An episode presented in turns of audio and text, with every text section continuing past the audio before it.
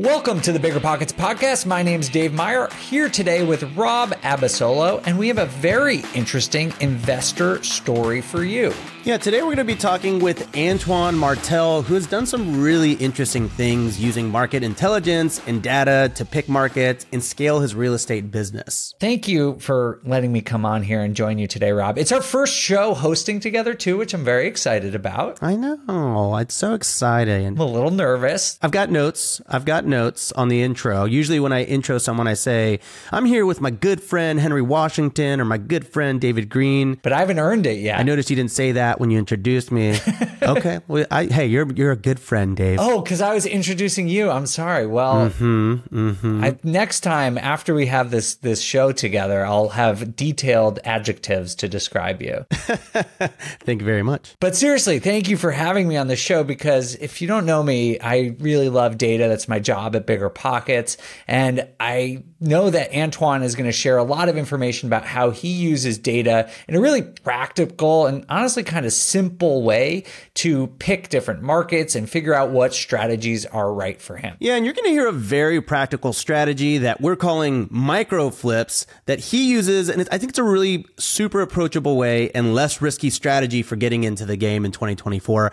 I really like it. I'm excited to jump into that. All right. Well, then, with no further ado, let's welcome Antoine onto the show. Antoine, welcome to the show. We appreciate you being here. Of course. Thanks for having me. So, I want to dig into your start to real estate investing. From what I understand, you got started really early in college and were also investing out of state. Let's just start. Why did you do this in the first place? What compelled you while you were already a student in college to start investing in real estate? I was very entrepreneurial as a kid. Growing up, I always was selling something, always had a business on the side. I studied entrepreneurship in college. And while I was there, I was like making mobile apps. That was like the hot thing at the time. My brother dragged my dad and I to a real estate conference. It was like a three day boot camp on a Friday, Saturday, Sunday. After that, I just became completely addicted to real estate investing. And after that, I, you know, went back to college. I moved all my classes from 5 to 10 p.m. so that I could network with people throughout the day. And I took a ton of people out to coffee meetings in Los Angeles, kind of picking their brains. Actually, on Bigger Pockets, I would go on Bigger Pockets, message people in LA and say, Hey, I go to this college. I would love to meet you and, and take you out for coffee. And I was meeting people that uh, had more experience than me, which I didn't have any experience at the time. And I was kind of leveraging this college kid status that I had. And after 200 coffee meetings, 90% of those people were investing out of state. And so that was my first iteration and um, like ideation of looking out of state and investing out of state was from meeting all of those people. And then from them, I got, you know, even more and more granular on how they were doing it, what they were investing in, where they were investing, all that kind of stuff. Given your entrepreneurial background, Antoine, I'm curious what about real estate clicked for you and made you think this is what you wanted to jump in rather than other alternative entrepreneurial pursuits? I think for me, it was profitable for like going from the tech space or like starting a mobile app where you like, the goal is to just lose money and get users. what a great goal. Like I came from that kind of world. Like those are the kind of people I was meeting with in college that would come and speak at our class. And I was like, okay, cool. So we're going to make a business that loses money as long as we keep raising money to keep the lights on. And to me, that, that didn't seem fun.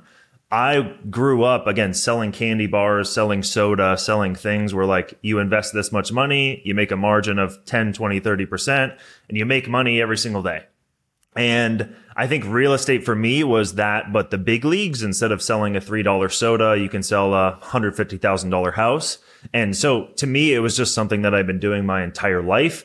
Whereas like the whole tech world just like did not make business sense to me. I'm like, this does not sound fun, continuously raising money to pay employees and, and keep the lights on. I think it's really impressive that you picked this up as a college student because real estate in general, I don't think is really hard once you're into it, but picking it up is not really the the smoothest task for somebody at your age when you were doing this w- did it feel easy did it feel easy in comparison to developing mobile apps or was it just fun and so the fact that it was hard was like no big deal I think what saved me was that I didn't look my age. So I would go into these meetings and just like be like, "Hey, I'm a college kid." Um, and I'm looking to invest in real estate. And I was kind of leveraging that young or youth and like leveraging my age. And then when I would go to like a more important meeting where I didn't want them to know in my like I was in college, I would just grow my beard out a little bit and I can get by with the meeting. At the end of the meeting, somebody would always say, Man, how old are you? And I'd be like 22. And, you know, their brains would explode at how much knowledge I had. I mean, I was doing a lot of the work in the back end, listening to podcasts, all day long, reading all the books, and then also just like meeting people on a consistent basis. Yeah, so you're you're in the groove. You're interviewing people or getting their autobiographies, as you call it. Which I love that, by the way. That's a really great way to think about it. And then not only are you picking up real estate um, ever so casually as a youngster, you also decide to do long distance um, for your first deal. How did you even go about selecting a market, having no uh, experience in the field? That that must have been pretty difficult. My brother took me and my dad to this real estate seminar over the weekend. From there, I was like, man, like screw mobile apps. I don't want to do that anymore. I want to do real estate. It's like, you know, in my blood. I've been doing the same thing, just instead of sodas, like I said, I'm now selling houses. So I think from that, my dad was like, all right, cool. I have 40, I didn't have any money at the time. My dad had around $40,000 that he was willing to invest in this new business venture. And so throughout all those autobiographies, I would ask people like, where are you investing? What is the average purchase price, the average repair cost? How did you build your team? All this kind of stuff. Um, and then doing a ton of homework and research online on Zillow and Redfin and Trulia. Started looking at where could I buy a house, whether the down payment or buying the house all cash with 40,000 bucks. Um, so I think it was like a mixture of all those things, like literally budget constraints, the people I was meeting and where they were investing, um, to to figure out a market that would make sense for our budget. And the first house we ended up buying was thirty five thousand dollars, and we renovated it for five thousand bucks, and that was in Memphis. Wow. okay, cool. So thirty-five thousand dollars. How long ago was this, by the way? This was in 2016. Okay, 2016. So either way, that's still a, a pretty cheap house. Five thousand bucks to renovate a house. What does that mean? Was I, I, imagine it wasn't like a full gut remodel. It sounds more like a paint and new carpet situation. Yes, it was replacing the tile uh, in the kitchen. It was new interior paint and exterior paint, I believe. Uh, and then there was a carpeted bedroom or two, and it was like a deep cleaning of that.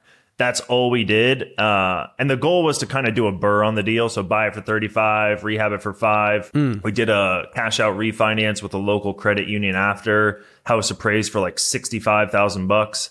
Uh, we were able to pull out almost all the money. And then that's kind of what propelled us uh, to continue going from there. Wow. Okay, cool. So for anyone that doesn't know, a BRRRR, basically a buy, rehab, rent, refinance, and repeat. And uh, that's what you just described. You were able to fix it up enough. Um, you left a little bit of equity into it. And then uh, second house, you're like, this is working. I want to do another BRRRR. Or were you already curious on what other aspects you could follow? After that first deal, obviously my dad was stoked um, that we had gotten almost all the investment back from the deal. So we decided to keep on doing that strategy. And the goal was literally just to grow a family portfolio. I had graduated college now at this point, and I went to my dad and said, Hey, I want to keep doing this. I don't want to go and look for a job. Um, can you keep funding this venture? Let's just see how many times we can recycle this. The people I've met are able to do this. I think we can do the same. And I think we got a great team here property manager, realtor, and contractor.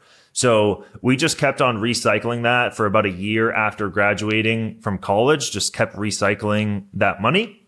And and that in that first 12 months, I believe we did like eight deals where we just BRRRRed every single one, every single one, recycling the same money, slowly putting more cash into the family portfolio. All right, so Antoine kicked off his real estate journey with a $40,000 budget and the BRRRR strategy. But part of what has made Antoine so successful is how he's picking markets. And he's going to break down how exactly he zeroes in on the zip codes that will make him a ton of money right after the break. Remember when you had to pay to get a lead's phone number? It was like the dark ages until Deal Machine made skip tracing a thing of the past. Now, with your Deal Machine plan, you'll get unlimited access to phone numbers and contact information for no extra cost. That's right, get high quality, reliable information trusted by leading financial institutions, all fully compliant with the federal Do Not Call list. Explore over 150 data points, including age, gender, marital status, occupation, and a ton more. Trust me, this is the data you need for off market deals. With new filters, people flags, and color coded phone numbers, lead management just got a ton easier. Ready to step up your investing game? Sign up for a Deal Machine plan today and gain immediate access to this unlimited treasure trove of contact information and phone numbers. Just head to dealmachine.com slash BP. Transform your lead generation and deal making strategies with Deal Machine. Sign up today and start exploring the unlimited possibilities at DealMachine.com/bp. Passive income without the property headache? It's possible. There's a way to invest passively in real estate and get monthly income without any tenants, maintenance, or property management. The Wealthy have been doing this for years, and if you're an accredited or high net worth investor, you too can collect cash flow without the headaches that come from owning rentals. How? By investing in a private real estate fund with PPR Capital Management. PPR's co founder, Dave Van Horn, wrote the book on real estate note investing for BP. But he's not just investing in notes. Dave and his team also have an extensive background in commercial real estate. And with PPR Capital Management, they're strategically investing in both notes and commercial real estate nationwide. With over half a billion dollars in assets under management, PPR has provided individuals with a steady source of truly passive income since 2007 without ever missing a payment. Check them out at investwithppr.com. Again, if you're looking to get monthly passive income from an experienced team with a strong track record, go to investwithppr.com today. What's better than low money down? No money down. Now, through Rent to Retirement, you can buy a brand new construction turnkey rental property for no money down. Wait, hold on. This can't be right. I need to double check with Zach, Rent to Retirement CEO. Oh, hey, Rob. Zach, how the heck are you selling turnkey rental properties for $0 down? it's not that complicated, Rob. Rent to Retirement has new construction properties up to $20,000 below retail prices. We also have investor loans with rates as low as 3.99% and down payment options as low as 5% or sometimes even zero money down. You get all the cash flow, appreciation, and equity for as little as zero money down. That's an infinite return. Oh, wait, wait. Let me get on this before we tell it to the whole Bigger Pockets audience. Just head to renttoretirement.com. That's rent-to retirement.com or text REI to 33777. That's REI to 33777 to learn more about how you can get started investing with no money down today. Get your next new construction property at a steep discount or invest with no money down. Head to renttoretirement.com today. Welcome back. We're here with Antoine Martel, an investor who's doing BRRRRs and fix and flips deals in the Midwest. Before the break, we talked about his first deal, and now we're going to transition to what he's been up to recently, and later we'll talk about what's working for him in 2024. Okay, so you uh, you went into Memphis for your first deal. Did you stay in Memphis? Stayed in Memphis until about two years ago, two or three years ago. That's when we had uh, like the Memphis market just got extremely expensive. Those houses we were buying for thirty to fifty thousand bucks back then. Now we're selling for $150,000 Wow. today. And then now a lot of the reta- retail fix and flippers are getting into those neighborhoods, which is not really my business model. My model is more in the turnkey fix and flip area. So, you know, buying in the $50,000 range and selling it below 150,000 bucks. I want to backtrack a little bit because it's such an important aspect of getting into real estate it's picking your market, and I know you you mentioned you're you're coming into the market here with forty grand, and obviously that worked for your first house. But there's so many cities out there with houses that probably cost thirty five to forty thousand bucks. So was there any particular criteria, or was there any specific reason why Memphis was the city that you decided to to get started in? So Memphis was a city we decided to get started in because of the budgeting constraints that we did have and from meeting those people and collecting their autobiographies. Like that was kind of why we decided to go into Memphis in the first place, just by looking purely on Zillow and Redfin and Trulia and looking at the sales prices. From there, we did expand into other markets over the years because after we built up our family portfolio, we started a turnkey fix and flip business which then we decided to expand into other markets across the country. And that's really when we started looking at the data of what was working in some of our markets and trying to match that data, um, like the average purchase price, average sales price, all that kind of stuff, and matching that that data to other markets uh, across the country. All right, Antoine, you're you're hitting some of my trigger words here, is talking about data and selecting markets. Tell me a little bit about your process. What sort of metrics are you looking at when figuring out what markets you want to get into? So I grew the family portfolio to about eight houses. After that, we had kind of ran out of capital to keep doing this family business and keep growing the family portfolio. We decided to start selling these houses as turnkey rentals. When we sold them as turnkey rentals, I made a little website called like martelfamilyrealty.com, sent it to everybody in my email list to sell these turnkey rental properties. Once we sold these turnkey rental properties, we grew that Martel turnkey business, um, and we did over 650 turnkey fix and flips from that 2016 to today. And because of that that success that we were having with Martel Turnkey, we constantly needed to add more and more markets to the the portfolio. We had to add new cities, add new zip codes. So once we had done, so my dad's actually an actuarial major. He loves math and loves looking at all the data. And in our search to find new markets, we needed to have that amount of data on like what was working and what was selling for our clients. Once we had that, we actually not just looked at the city, but to find new cities to invest in, we would actually look at the the most popular zip codes and the zip codes that we were doing the most amount of volume in. So, for example, now that we had data of 50 or 100 houses in a zip code or 50, you know, 30 houses in a zip code, we would look at all that data. What is the property tax rate, average purchase price, average sale price, the population growth, the crime rate, and we would put all of this um, down into a spreadsheet. Then we would go and pull data for every single zip code in America and we would find zip codes that match that criteria. So obviously the crime rate was is something we had to do manually, but we would almost look at what zip codes were working well for the business. We would use that data, you know, look at the bls.gov data, download all of that and kind of figure out which cities and which zip codes, therefore which cities were going to be the best cities for us to move and expand our business into. That is very yeah, it's crazy. Well, I, I, admire your your depth of research for all of the data that you're looking at. It's very impressive. One of the questions I get a lot that I'm curious how you handle is there are so many different data points. So if you're pulling all this business information that you have, plus census data, plus all this different data, how do you weigh all those different variables and decide which are the most important and which are going to determine what actions you take next? So a couple different things. Because we were looking at zip codes, we would then say, okay, we would pull like a list of the top 100 zip codes that are working well for our business or potentially could work well for our business. Once we had those 100 zip codes, we would actually do a count of which zip codes were for which city. So, for example, out of that top 100, Detroit, Michigan, which is a, a, city we moved into very shortly after that, was like the top 20 or 30 in that top 100 list. Toledo, Ohio had some. Cincinnati had some. Cleveland, which was where we were already investing, had a ton of zip codes. St. Louis, Missouri. So, that was a big thing for us because you have to go into these cities and then build teams, which is the next step of this whole entire process. So if we had a city that had one zip code that makes sense, like Louisville, Kentucky comes to mind. If you have a city that just has one zip code makes sense, it may not be worth the time or effort to go into that city and build the team.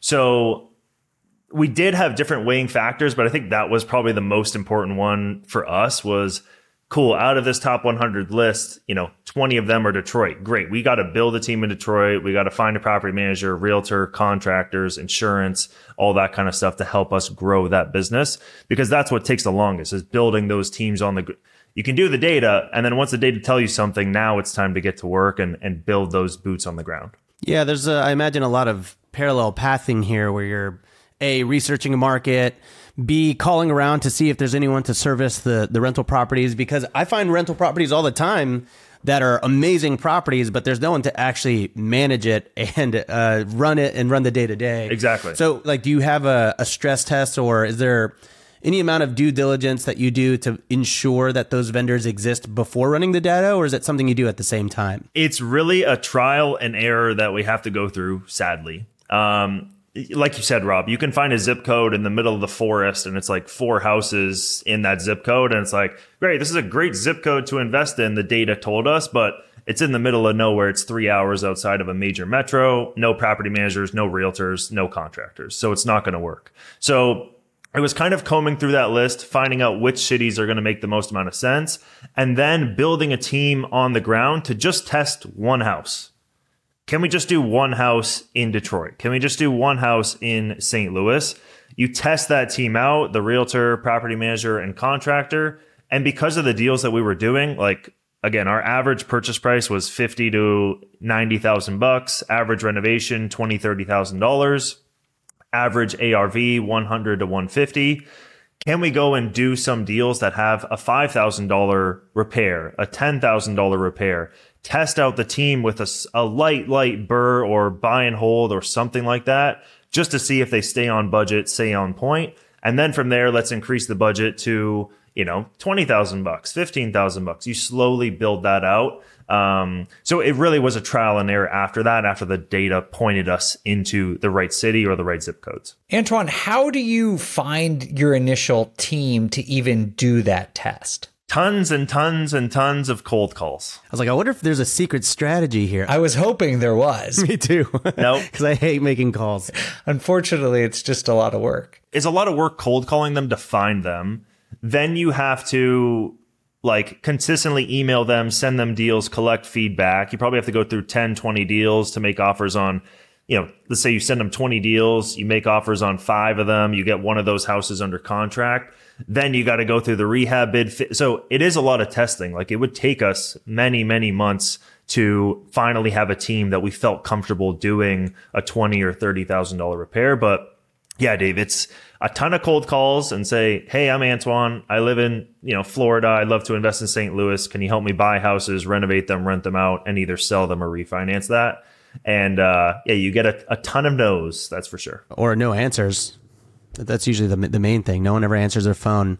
I've always said that I was going to start a company in the Smoky Mountains, particularly because that's where it's so hard to get someone to answer the phone. It's Rob's Handyman Service, and our tagline is "We answer the phone."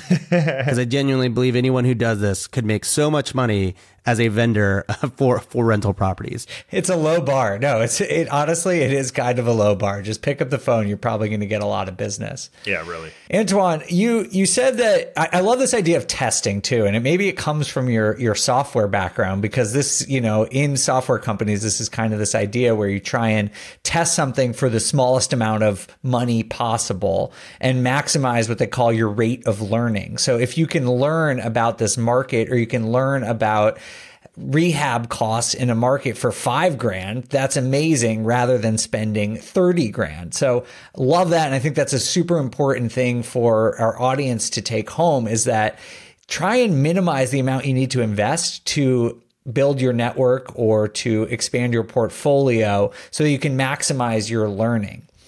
Now, Antoine, you, even though you're saying you're getting up to this like $30,000 rehab, that, for anyone who's new, is a lot of money. But in the scope or scale of rehabs, that's still a pretty inexpensive type of flip or or BRRRR. Do you deliberately target that type of budget? We do because again, from the data that we've looked at, so the last 650 odd deals, um, the average renovation cost is around 30,000 bucks we realized that if we went over that rehab cost, if we went over, sorry, if we went over $40,000 in rehab cost, the variable from the actual bid to what actually happened, so to the bid to what actually happened went way up. So if you did a $50,000 renovation in, in Cleveland or Detroit, they have to tear down walls, they have to remove cabinets, they have to do this thing and that thing, which then brings up all these other issues with subflooring or rotting wood, and then you have to do that. And now your $50,000 bid turns into $60,000 in the blink of an eye. In some of these deals, that's your profit margin after financing costs, realtor costs, all that kind of stuff. So we found out that if we stuck below 40,000, that 20, you have to, you have to do enough renovation to add enough value to get the house to appraise but you don't want to do too much renovation to where your variable renovation cost goes through the roof. So for the last 650 rehab deals that we did, like the actual rehab bid to what actually happened was like 96%. Whoa. That's crazy. And I think that's from staying in that sweet spot price point that there isn't that much of a variable and not doing heavy demo and not tearing down walls, not looking at the subflooring, all that kind of stuff. I have always wondered this, and you're, you're kind of explaining it, but help me understand this. And I, I feel like other people have the same question. When you rehab a house and it's a full gut remodel, like let's say in just most markets in the in the country, like I just did a, a full gut remodel, it's going to be like I mean, on one of my properties, hundred thousand dollars plus and it makes sense because it's like in Austin, Texas, and yeah, no big deal. But then you go to some of these cities where the houses are forty thousand dollars, but they're only worth a certain amount above that. Does that just mean that houses in certain areas or cities that you're rehabbing in never get full gut remodels? Exactly. You can, Rob, I can give you a house in Detroit for free and you would lose money on it. yeah. Yeah. Okay. That's, That's super interesting. so that's just the way it works. There's some deals where to for me to give you the house, I would have to pay you money for there to be any profit margin. What happens to those houses? They get added to the demo list and in 10, 20 years, hopefully somebody buys that land and builds a new a brand new a brand new home. Got it. Okay, so it's it really is a waiting game on most houses like that. And just out of curiosity, Antoine, because I've never really encountered this. Do you mean demo list by the city? Are they buying the properties and knocking them down or Yep. that is I guess unique to some of these yeah, cities. Because what happens is like the person who owns that property is on the um they don't pay their taxes. The house is just completely demolished. They get notices from the city. Eventually the city through legal action, through tons of, you know, years of going to court, gets gets ownership back of the property and they get the deed to the property and then they'll put it up for auction.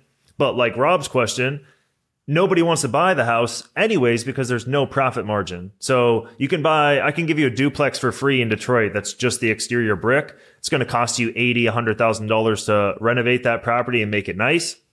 Plus all the other, like, let's call it HVAC, hot water tank. Let's say you're all in for 130, 140 and the, the duplex may be worth 120. Nobody's going to buy it. Nobody buys it from the auction. What does the city do next? We have to get rid of the blight. We're just going to demo the property anyways. And hopefully some, you know, it's better than having something that kids are going to run through and get injured. And then we're going to have police reports. So they'd rather just demo it and wait for somebody to come and buy that land. Okay, so Antoine has done a ton of volume to scale his portfolio and make smarter choices. But how has he optimized those properties and why is his strategy working in today's market conditions? Stay tuned after the break.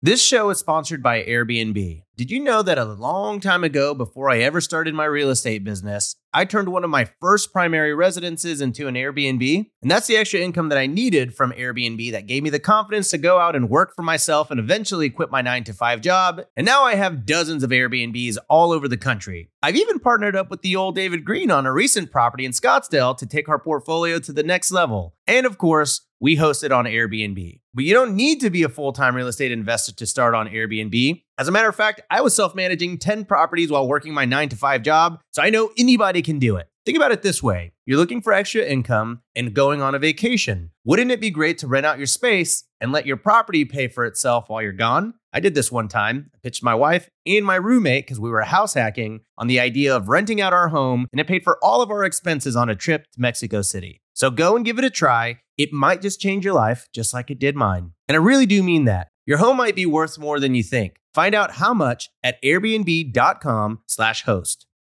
Top real estate investors love to talk about how they save so much on taxes. But how are they able to build rental property empires while skirting Uncle Sam?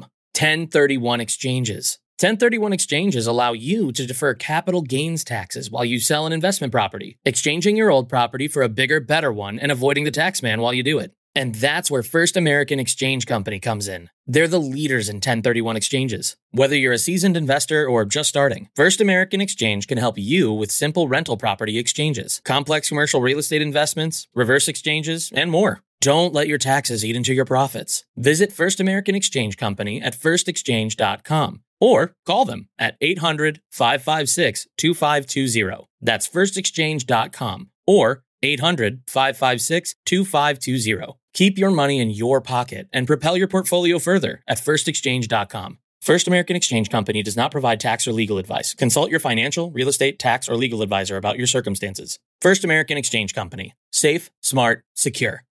You're trying to close on your next rental, so why is your insurance company dragging its feet? With long lead times and never ending paper forms, it's no wonder it takes forever to finally get a policy. Modern investors deserve better. They deserve steadily.com. At steadily.com, you'll get fast, affordable landlord insurance available online 24 7 in just a few clicks. You can even get next day coverage, which takes just minutes, by the way, to obtain. And you can do it all from your phone. Steadily was founded by landlords who created insurance products tailored to the unique needs of this industry. It's their sole focus, and that's why landlords nationwide consistently rate them 4.8 out of 5 stars. So whether you've got a single family, short term, or multifamily portfolio, steadily.com can secure the best coverage at the best price to protect your properties. Discover how Steadily can save you both time and money on your rental property insurance. Visit steadily.com for a commitment free quote tailored to your needs today.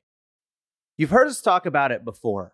High interest rates are crushing real estate investors, leaving even some of the best investors in need of funding now. But with today's liquidity crisis, who can fill the demand? With Fundrise, America's largest direct to investor alternative asset manager, you have the opportunity to. Fundrise's new opportunistic private credit strategy was designed specifically for this new market environment. Fundrise supplies high demand bridge financing on high quality assets with credit worthy borrowers. Top real estate investors get the funding they need while you walk away getting paid a healthy interest rate. To date, Fundrise has completed more than $500 million worth of private credit deals with an average net interest of 10.8%, and they've already amassed a pipeline worth more than $300 million. Don't sit on the sidelines. You can take advantage of this unique window of opportunity while it lasts with Fundrise's new private credit strategy. Ready to start? Go to fundrise.com slash pockets to learn more. That's F-U-N-D-R-I-S-E dot com slash pockets. This is a paid endorsement for Fundrise. Past performance is not indicative of future results. All investments can lead to loss. Welcome back, everyone. We're here with Antoine Martel talking about his data driven investing strategy. So, seems like you fine tune your system here. You're within a 96% range. Amazing.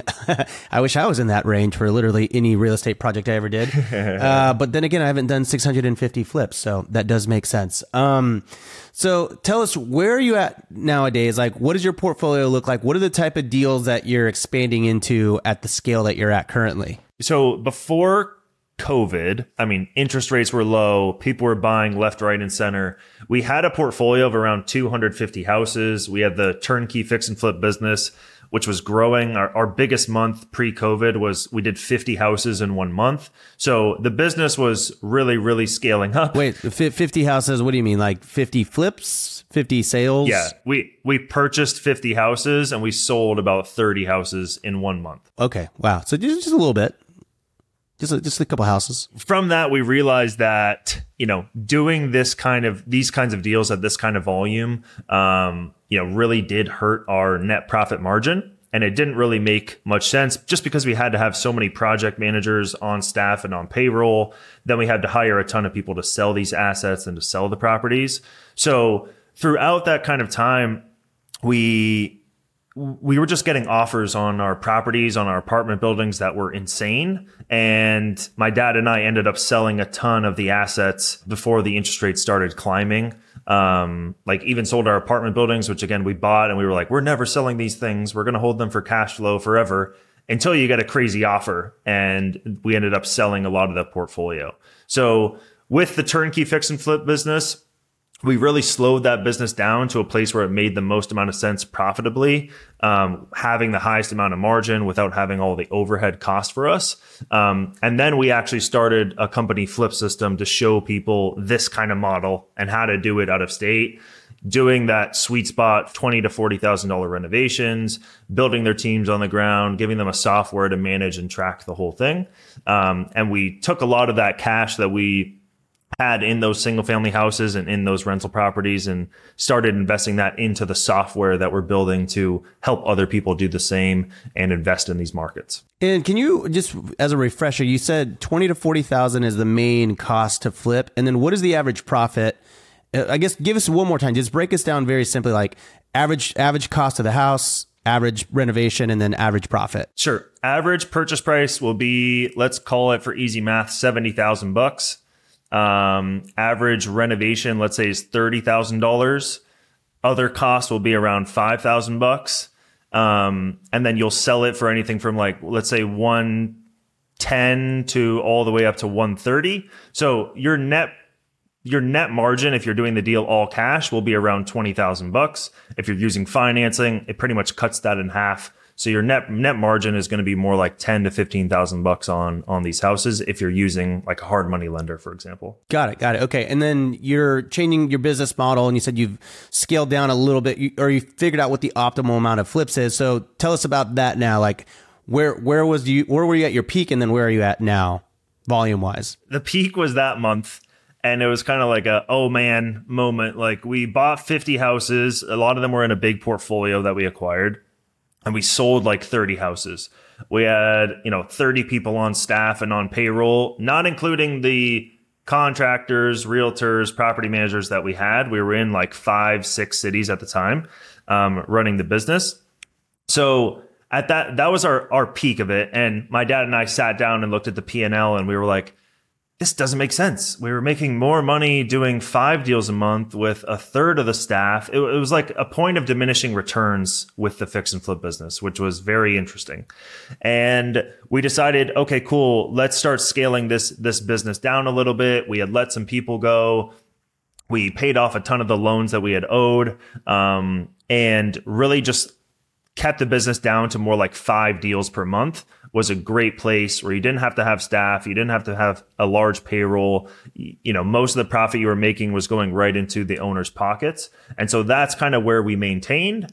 And then because of the excess capital that we did have, that's what allowed us to launch more of the software play on building out the software, building a team to build the software company. Antoine, that's super cool. I don't often hear real estate investors say that they've scaled down parts of their business. And I just think it's important for our audience to take note of that because it's not all about getting to the most doors or growing to the largest size possible. It's about what works for you and your individual goals and your individual plan.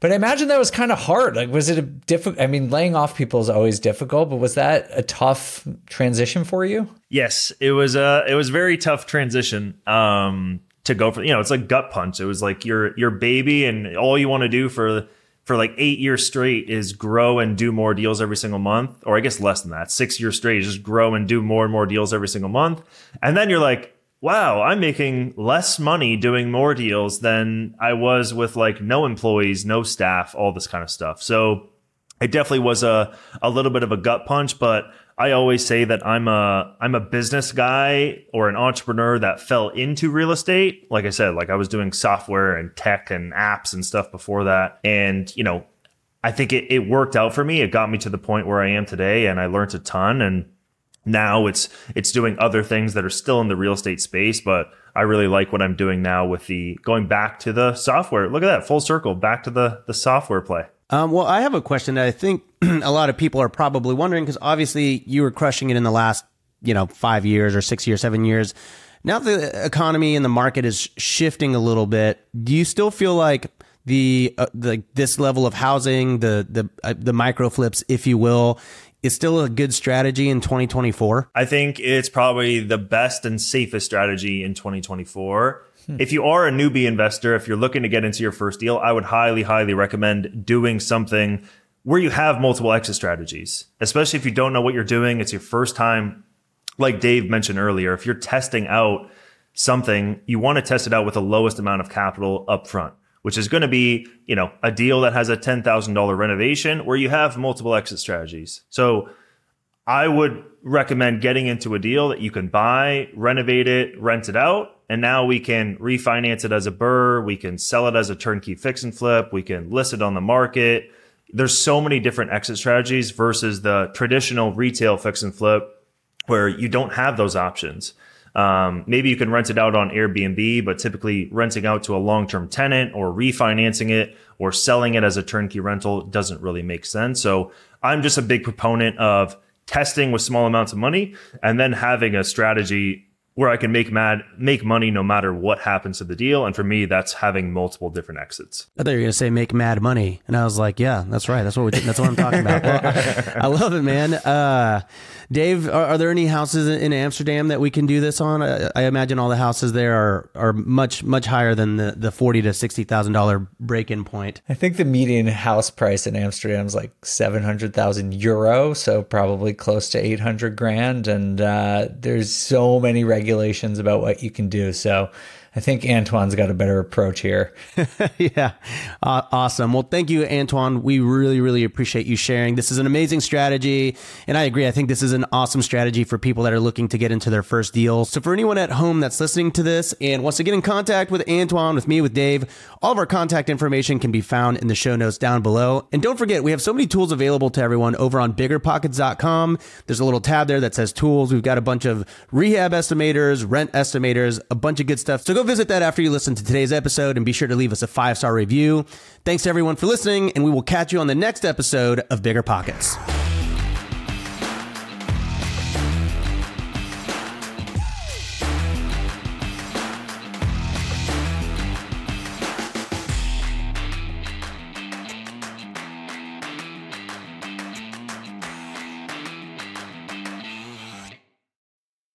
The market is changing, and finding your way can be tricky. Rates shift, headlines whirl, but your goal hasn't changed. You want financial freedom. And the best investors know it's not about timing the market, it's about time in the market. If you're ready to get into the real estate investing game or take your game to the next level, finding an investor friendly agent is your next step. With Bigger Pockets Agent Finder, you can find the right agent in minutes. Just head to biggerpockets.com slash deals and enter a few details about what and where you want to buy, and bam! Instantly match with an investor friendly agent who fits the bill. These local market experts can help you navigate the neighborhoods, analyze the numbers, and take action with confidence once and for all. This free resource is only available at biggerpockets.com slash deals. Get an agent, get the deal, and get closer to financial freedom at biggerpockets.com slash deals. That's biggerpockets.com slash deals to find your investor friendly agent today. The content of this podcast is for informational purposes only. Past performance is not indicative of future results, and all host and participant opinions are their own.